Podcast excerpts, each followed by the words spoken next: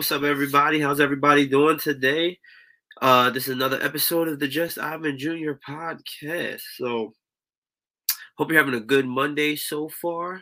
Having, a, I hope this Monday is going to set off to the rest of your week. Um, I know my Monday is going pretty well so far. So I just want to just say, uh, hope you're having a good Monday. I know Mondays is kind of rough, especially with like school starting back. Maybe your Monday is more easier now, or maybe your Monday is more difficult because school started. So I just want to make sure, you know, that you guys are having a good Monday. If not, pray for you guys to have a good Monday and a good rest of the week. So now, oh yeah, and also thank you for tuning in as well for another episode. We're episode forty-nine. All right, forty-nine. Okay, forty-nine. So now, got another uh, good topic, I feel like, for this episode. And I really want to talk about our, you know, our mega churches an issue. Like, is a mega church an issue, right? The big churches, the big thousand people churches, the ones with like the celebrity pastors, uh, like the the real popular ones, the ones where, you know, the pastors might seem flashy or whatever, you know what I mean? Like the mega churches, is that an issue? Because I believe that, especially for non-believers or non-people that's outside the church, mega churches are seen as like a scam or seen as in not authentic, seen as not genuine. You know, it's looked at as different lights, and then there's always a scandal going on or something like that. So I feel like a lot of mega churches and things like that are, are viewed this way and look this way. So I really want to talk about, is it an issue? Like, are mega churches an issue? Should, like, mass people going to the same church, is that really a problem? Should it be more smaller? Should we look more intimate? Uh, you know, I really want to talk about that and talk about, you know, how the church kind of started, what it looked like, what did it, like, Christian people actually do in the church when it first started, talk about mega churches and stuff like that. Because, and I might share, and I'm going to share my opinion, of course, about that and stuff like that. So, Let's let's let's think about this for a second, or let's let's think about some things for a second. Right, we think about mega churches. Like we we could talk and list the possibilities of what's dangerous about mega churches, I guess, or what it might appear to be about mega churches. Like they're more celebrity based, or it's more like a show, and it's more like, um, um. I mean, it just don't seem churchy. Like a lot of people might have grew up in church or grown up in the church, and it might seem off. Or it might seem like they only care about one thing and stuff like that, right? So I kind of want to just talk about that part for a second. And really just to say, like, you know, it, it granted, like, there are mega churches out here, you know what I'm saying, that are not doing the right things and are only caring about certain things and are manipulating salvations and are, like, you know, doing certain things that they really shouldn't be doing. So we're not going to pretend like that's not out here, right? But I also want to make sure that, you know, just because it's a large gathering, just because it's a large church doesn't necessarily mean that it's wrong, right? It doesn't mean that there's always a gimmick. It doesn't mean there's always something going on just because there's a large quantity of people worshiping or, or having church or, or whatever the case may be in one setting, right? And I kind of want to read this, uh, read, you know, two passages in Acts real quick or, or, or sort of Acts real quick. And it's Acts five, uh, Acts five. Acts chapter five, verse twelve, and I'm going to put that on the screen real quickly so that way you guys can see it. Uh, hold on. Oh, crap. How did I do this last time? Oh, okay. Here, I'm tripping. It's been a minute. All right. So, I'm going to share my screen. You know, okay, I know what I'm doing. All right. So, we will read Acts chapter five, verse twelve, right? So um, Luke says, he says, now many signs and wonders were regularly done among the people by the hands of the apostles, and they were all in Solomon's Portico, okay? So let's actually read the full part of this part real quick. My bad. I need to read the full part up until verse sixteen. Okay, so my bad. Let's go back to it. So Luke says, now many signs and wonders were regularly done among the people by the hands of the apostles, and they were all together in Solomon's Portico. I'm gonna get back to that in a second. None of none of the rest dared join in. I mean, join them, but the people held them in high esteem. And more than ever, believers were added to the Lord, multitudes of both men and women, so that They even carried out the sick into the streets and laid them on cotton mats, that as Peter came by, at least his shadow might fall on some of them. The people also gathered from the towns around Jerusalem, bringing the sick, those afflicted, unclean spirits, and they were healed. Okay. So, go back to regular screen. All right. So, I wanted to bring up this because the theme of this part from chapter five, verses twelve through sixteen, is many signs and wonders were done, right? So, the apostles were preaching in Solomon's Portico. So, pretty much like Solomon's Portico was, um, it was uh one, it was like it was located in Jerusalem. It is one of the uh like main public places in Jerusalem that was a large enough to like to accumulate a large amount of people. Like it had like this big like big white pillars, and it was a very very large space where a whole bunch of people could come all at one point and just hear the message of the gospel of Jesus Christ and stuff like that. So actually, real quickly, I want to show you what it kind of what that looks like real quickly. So I'll put that on the screen as well. What Solomon's Portico actually will look like. Uh, give me one second. Uh, hold on. Okay. So I'm gonna share this. All right, hold on. Uh, Solomon's Portico, right there. All right. So this is actually what Solomon's Portico looks like. See how big this is? See the white pillars? See what this is here? This is Jerusalem. And they gathered here because this is this is where a whole bunch of people can gather at one time. This is the actual space that can fit everybody that's in here, right? And Solomon's Portico, this is from King Solomon, right? King Solomon, who's the first Israel king, okay? So this is actually what it looks like. So if you look right here, this is a big space where a whole bunch of people, hundreds of people, can fit, like, shoot, you probably even fit thousands in there possibly, right? This world, they all met at. So, now, if you look at it, if you think about it, Solomon's Portico, and you look at the gathering together of, like, the church, you can really say that's a mega church, honestly. They had huge multitudes, big crowds and multitude. They all gathered there. They did signs and wonders there. They praised Jesus there. They met here often, all the time. Like, you can honestly say that's a mega church because it was a large, it was you, you know, it was a large multitude of people that was meeting there, right? And the apostles were, and you really see also where the Holy Spirit really was working. Another example outside of uh, Pentecost, like this is where you first see the Holy Spirit at work when it's at work in the apostles doing God's work, where there's healing people and preaching the word of God and stuff like that. So, but I really wanted to just show you pretty much like it's in the Bible, pretty much, like huge people gather in this huge space often, right? And and praising and worshiping God, right? And, and it's not a bad thing, right? Because I feel like sometimes we might get in the mind frame that just because you see a church with a huge parking lot, or you see a church with like a basketball court in it, or you see a church with a huge sanctuary that can fit so many people, and automatically think it's wrong, or automatically think there's a scheme going on, automatically think they're not doing God's word when the building, you know, that is not really the case. You know what I mean? Because you see in Solomon's Portico, it was the same thing almost pretty much, right? Where they, that's where they all met at. Large, huge groups and multitudes where they met at, right? So I don't want us to get in this mind frame of just because the location, just because of what it looks like, just because the building is fancier than maybe a church you might be more accustomed to, doesn't mean it's necessarily like wrong at all. Because it's not about the location, it's not about the building, it's about what's going on, right? That's what we need to focus on when it comes to the church, is what is going on, okay? So just because it looks fancy, just because they might have dope audio equipment, you know, just because it might look a certain way doesn't mean it's necessarily wrong.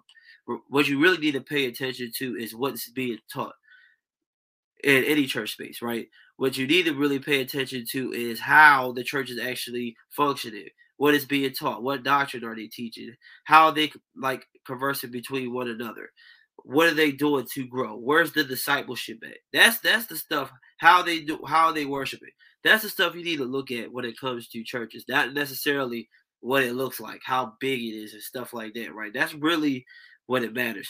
And real quickly, I want to uh, read one last passage because that's going to kick off where I'm getting to. Because now I want to talk about real quickly is what the church actually, like what they actually did back in Acts. Because we, we just read a book, uh, Acts, the book of Acts in the Bible, New Testament. It's the first book right after the Gospels, right? Uh, so Acts is just the history of the church.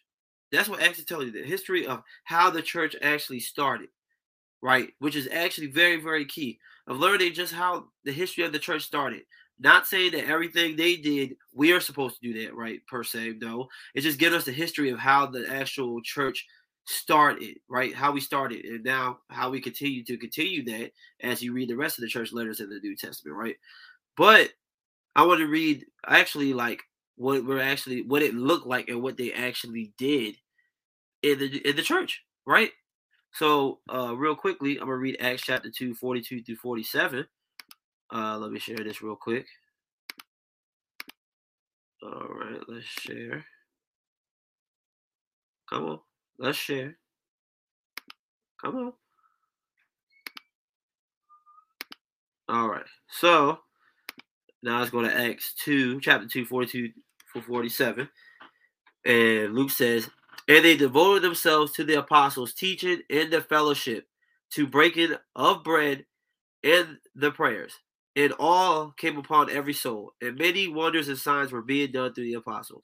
And all who believed were together and had all things in common. They were selling their possessions and belongings and distributed the proceeds to all, as in any had need. And day by day attended the temple together and breaking bread in their homes. They received their food with gladness and gener- generous hearts, praising God and having favor with all the people. And the Lord added to their number day by day those were being saved. All right. So, so I wanted to share that in chapter two because that's what the church looks like, right? That's what the church actually did by them devoting themselves to the teaching of the apostles. So them teaching about Jesus Christ, right? Them teaching about how Jesus lived and things of that nature, right? They devoted themselves to those teachings, so they were striving to be more like Jesus, right? And how they broke bread with one another, how they would even sell their possessions to help another person out in the church. Like the church was really, really community based, right? It was really, really community based, right? And as you look back and you read and you read that over again of of, of how they do, you know, they devoted themselves to teaching in the fellowship, breaking bread and prayers, right? They devoted themselves to the apostles' teaching in the fellowship, fellowship. To breaking bread and the prayers, right? So they devoted themselves to that, right? And, you know, you had many signs and wonders and miracles and things that were happening at that time, right? And all who believed were together. And they had all things in common, right? So I'm not saying, like, they probably never had a disagreement about certain things. I mean, come on now, that's not realistic. But I'm sure when it came to the doctrine of Jesus Christ, like to the doctrine of Christianity or the core values of Christianity at the time, I'm pretty sure they all had that in common because they all believed and they all were devoted to the teachings of the apostles at the time, right? And they were selling their possessions and belongings and distributed the proceeds to all who has a need. So it's all about making sure your next brother and sister in Christ was good. So if you're in church and you realize your brother and sister, is, they don't really have a good place to stay at, you have them come stay with you for a little bit, right? Till they get on their feet. Or if you, or if they're hungry, they ain't got no money to eat, guess what? You help provide them food so they can eat. You know, stuff like that.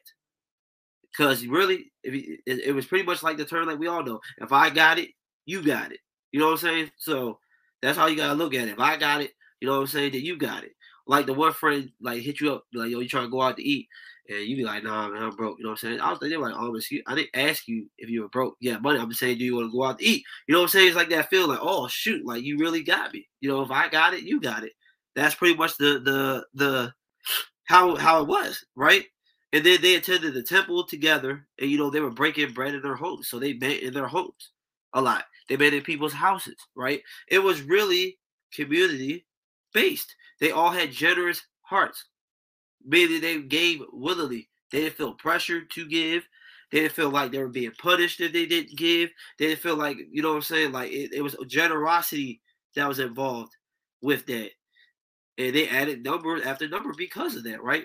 And another thing I want to share too is Another thing that the early church did that I feel like we need to make sure that we are very uh, honorable of, right? And this book is from, it's the story of early Christianity, volume one, right?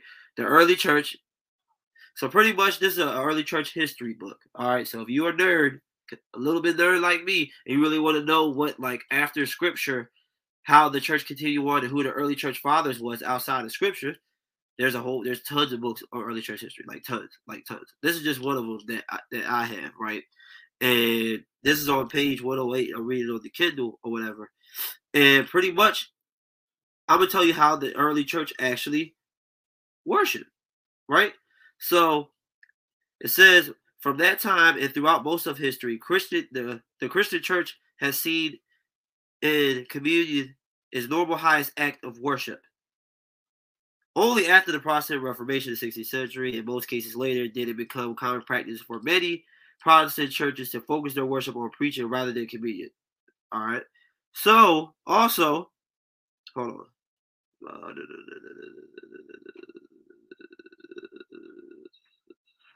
Uh, I want to read the important stuff. I don't want to bore y'all with all the other stuff as well, honestly. The most remarkable. Uh, hold on. Okay, so the two earliest witnesses we have regarding Christian worship comes from... Oh, crap, that's not what I wanted to read. Hold on. What the... All right. From these other sources, we know that these... Second century, there were two. Okay.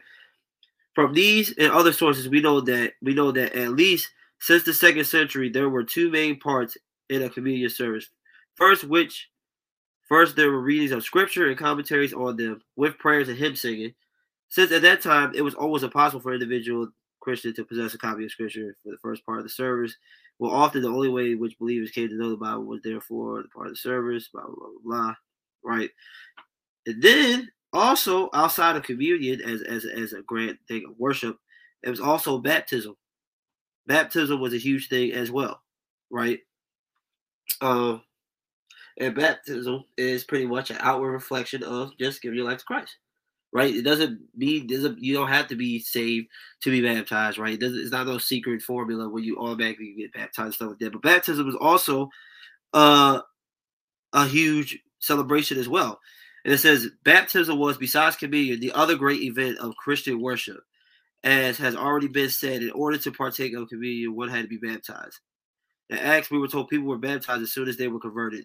This was feasible in the early Christian community, where most converts came from Judaism or had been influenced by it, and thus had a basic understanding of the meaning of Christian life and proclamation. All right. So, pretty much, I'm...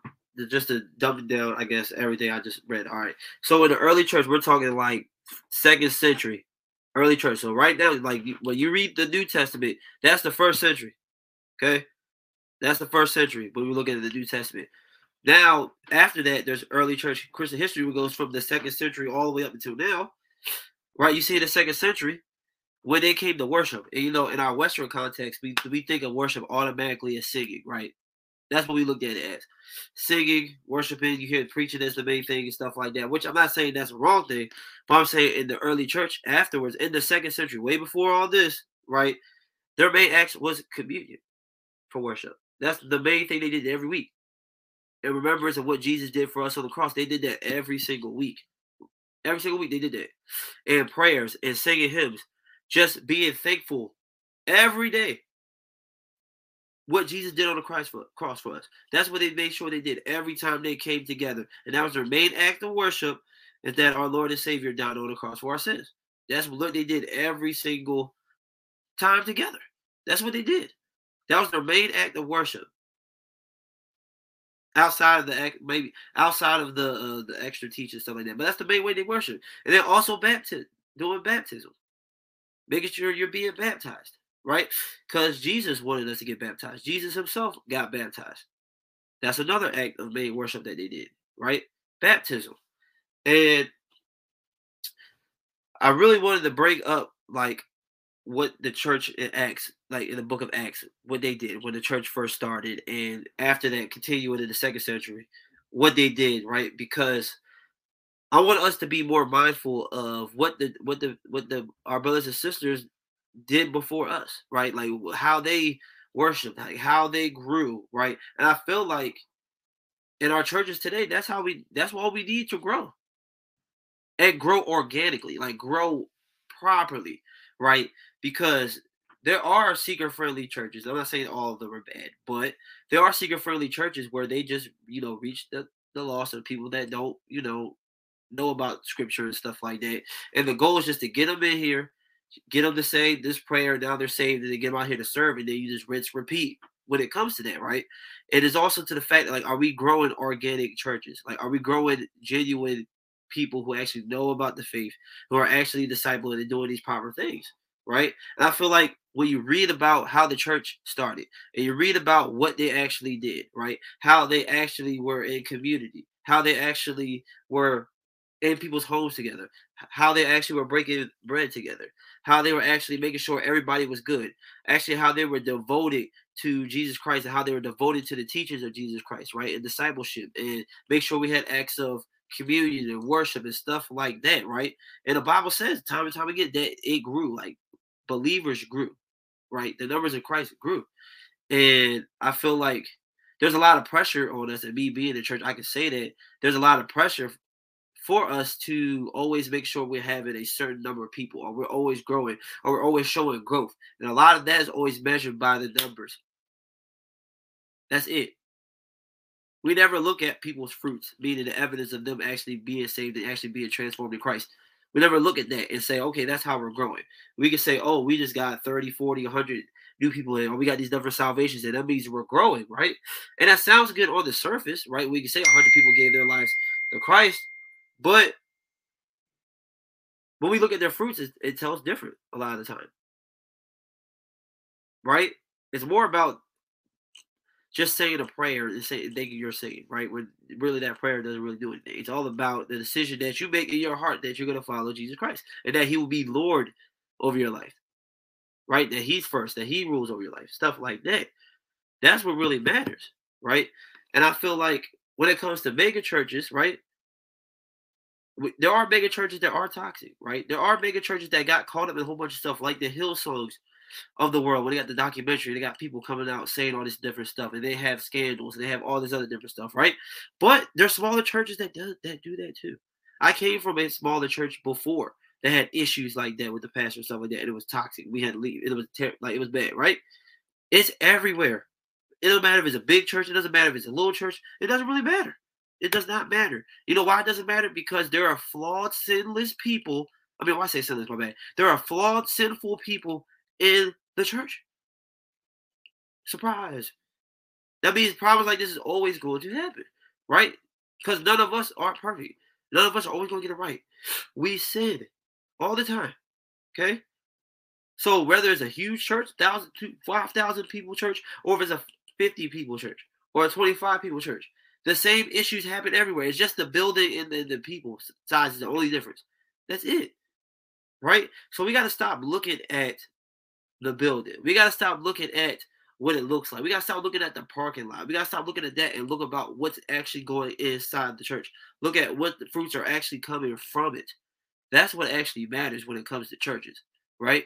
And there are tons, I'm sure there's tons of ch- mega churches or churches with large groups of, of congregants that are doing the right things, that are discipling, that are breaking bread with one another, that are worshiping in the proper way, are devoting themselves to the teachings of Jesus Christ, and they are doing it the right way, just like smaller churches are doing that. But when you lose sight of doing the small things that Scripture tells us, that even early church history tells us, that's when we go off into our own flesh and try to do things. And I'm not saying you can't be creative. Like, you don't have to just strictly do certain things, right? But when we're putting too much time and emphasis in tradition or or certain things that are not even really necessarily biblical, and we're dependent on that more than dependent on our Lord and Savior, then that's an issue. That's honestly an issue. You know, that is a problem.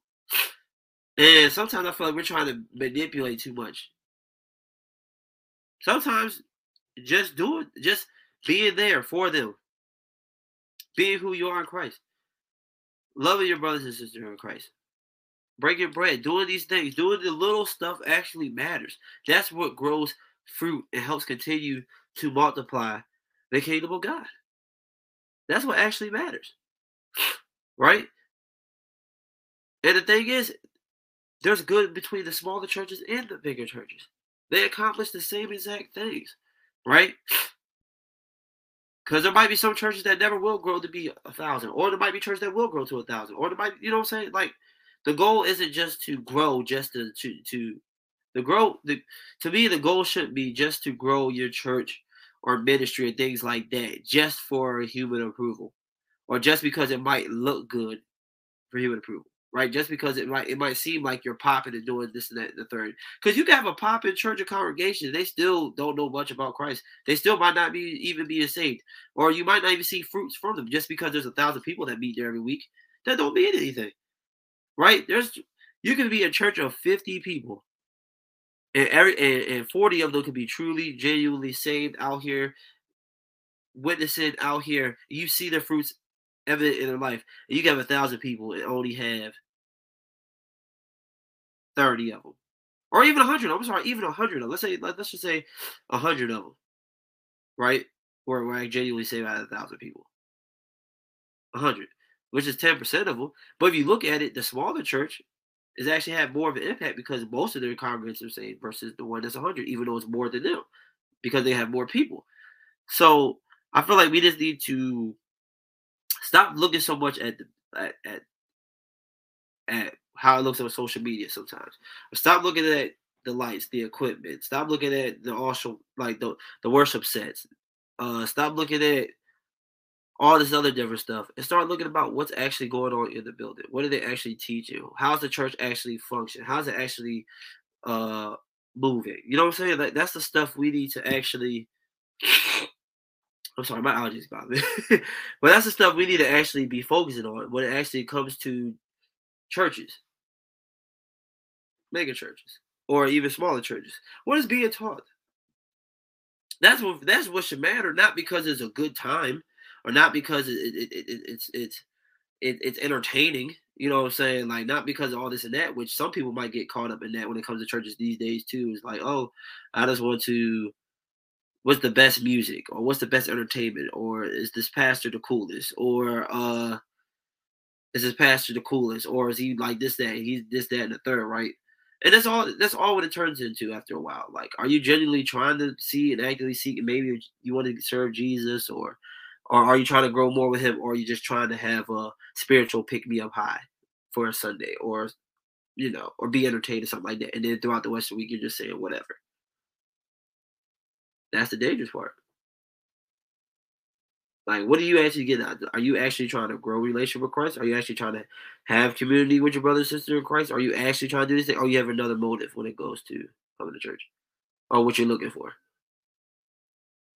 I try to put people on blast, but I'm just being honest. And, you know, my opinion when it comes to mega churches and all this other different stuff, like, for me, like, like I, I went through a lot of transformation when it comes to this. Like, a lot of my opinions changed because, you know, before even learning about this stuff and learning and actually, like, reading the scripture and really it touching my heart in this way, you know, you like, especially when you're in church spaces, like, you be thinking, like, dang, like, I'm not doing enough, or dang, like, I'm not doing God's work good enough because I don't have all these people in my ministry and all this and that. Like, I, I was at one point looking at these, like, even bigger churches, stuff like that. Like, dang, like, they must be doing something great, outstanding, or they must be, like, doing X, Y, and Z. Like, you know, they got to be doing something. Right? They got all these people going to church and stuff like that. Like, that's how I used to look at it, right? And then finally, it just hit me. I just understood. Like, reading the scriptures, looking at early church history, and just thinking about it. Like, you can always get a mass of people to come support whatever.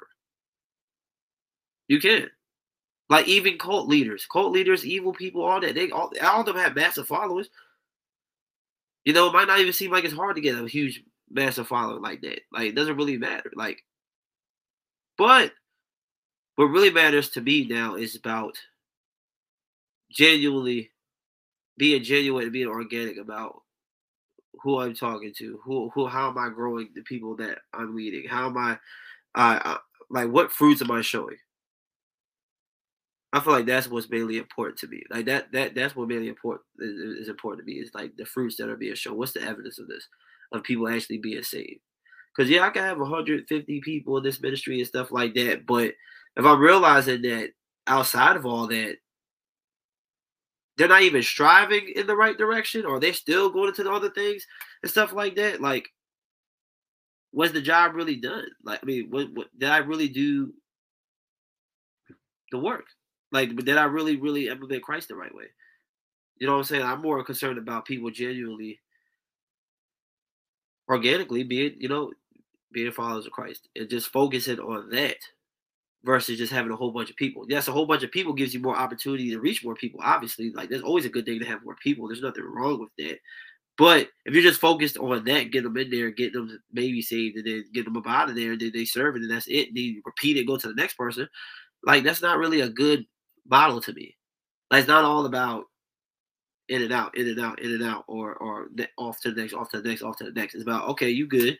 All right, you're saved. All right, let's help you grow now. Let's help you find where God wants you in the church, or let's help you grow in your faith. Let's help you do this, that, and the third. Let's help actually build in your faith, actually grow in your faith. I feel like that's more important, like, to me. I feel like that's more important to me when it comes to churches, right? And honestly, I mean, I like, don't get me wrong, I like good-sized churches, right, or or things of that nature. Like, I'm not a huge fan of the mega churches only because it's so many people. It's hard for you to be able to bond with people, especially if you're like in the church with like five thousand stadium people and you're seeing a different person literally every week and stuff like that. Like, it's hard for you to grow in community. It's hard for you to break bread. It's hard for you to do these different things when you're, especially if you're an introvert. I'm not an introvert, but if you're an introvert and you go in these types of spaces, it's going to be hard for you to adapt or even be close to people because you're not seeing the same person every day. You're already don't want to really talk to people like that. It is hard for you to really have that community, but in churches that at least like at least five or six hundred, you get, you're able to have community. You're able to know everybody's name. The pastor actually knows who you are. You're able to grow and bond easier. You know what I'm saying? Like, I think to me that's more suffice. And really, the churches that are actually doing what the scriptures actually said, and not too much, they're not putting too much emphasis on things that are not even biblical, like armor bearers and ushers and and, and and and other stuff. You know what I mean? Like, that stuff's important. It helps the church flow and stuff like that. But sometimes we put too much emphasis on things that it will help the order of flow of service, but not really growing like the kingdom of God, or not really emphasized in scripture like we think it is. Because a lot of stuff we do in church does not really emphasize in scripture or or really biblical, which is not always a bad thing. But when it takes more time and energy, we're more discussing this versus other things and what's more important, and that's where the issue actually comes, right? So pretty much that's all I really have for you guys today, but I really just want you to like to think, right? Just because of the building, just because of the parking lot, that doesn't mean they're doing the wrong things, right? Just because this the building is smaller, just because they don't have a lot of people, just because they don't the pastor's not rich, or doesn't seem like he's rich, or doesn't have all this fancy stuff and stuff like that, doesn't automatically assume he, they're doing the right things. They're not. It's all about the fruits. It's all about what they're teaching. It's all about what you actually see that's going on. That's what actually makes a difference, not the building and the location and things like that, right? And like I said, there are mega churches out here that, be, that are wild, that are doing a whole bunch of crazy stuff that's cultish, that's all like, I'm, I'm with you. Like, there's, there's pe- like people, leaders and stuff. I'm... Stay far away from them, like stuff like that. If they ask me who, who we should listen to as a pastor, I'm not going to suggest those people, right? I'm not going to do that. But I'm also not going to say just because they they might they might do have a, a platform that's bigger and, and, and you know, a nice sized church and stuff like that, that they're doing the wrong stuff either, which that's not always the case. And that's not always true, right? And some people, you know, it's just, that's not always true. And like for the smaller churches and stuff like that, you know, I'm not going to be like, uh, you know, I know they're doing the right things. Or I know they blah, blah, blah. I know they're doing this, that, and the third. Like, they're doing, they're not, you know what I'm saying? The pastor, he he don't care about, about the money and all this and that. No, no, no. They can be out here doing, teaching all types of crazy stuff and toxic and, and a lot of, like, I've seen, I've seen both sides of it. So it's definitely in both. Because at the end of the day, what the, what do they both have in common? The smaller church or the mega church, what they both have in common is they have sinners like us. Sinners like us in it. And when we lose sight of who we lose sight of Christ, if we lose sight of, of, of doing the things that he taught and stuff like that, and put our own man-made more thought and, and things into it, and more of our flesh into it, of course it's going to go wrong, right? It's going to go wrong, and we're going to do stuff right. Like, we don't always get it right. But that's why we need to be in the church. The church is for us. That's exactly what we need to be, right? And we're not always going to get it right. So that's pretty much all I had for you guys today. But I hope you enjoyed it, and I hope you have a good rest of the week, and stay blessed. Peace. We'll be right back.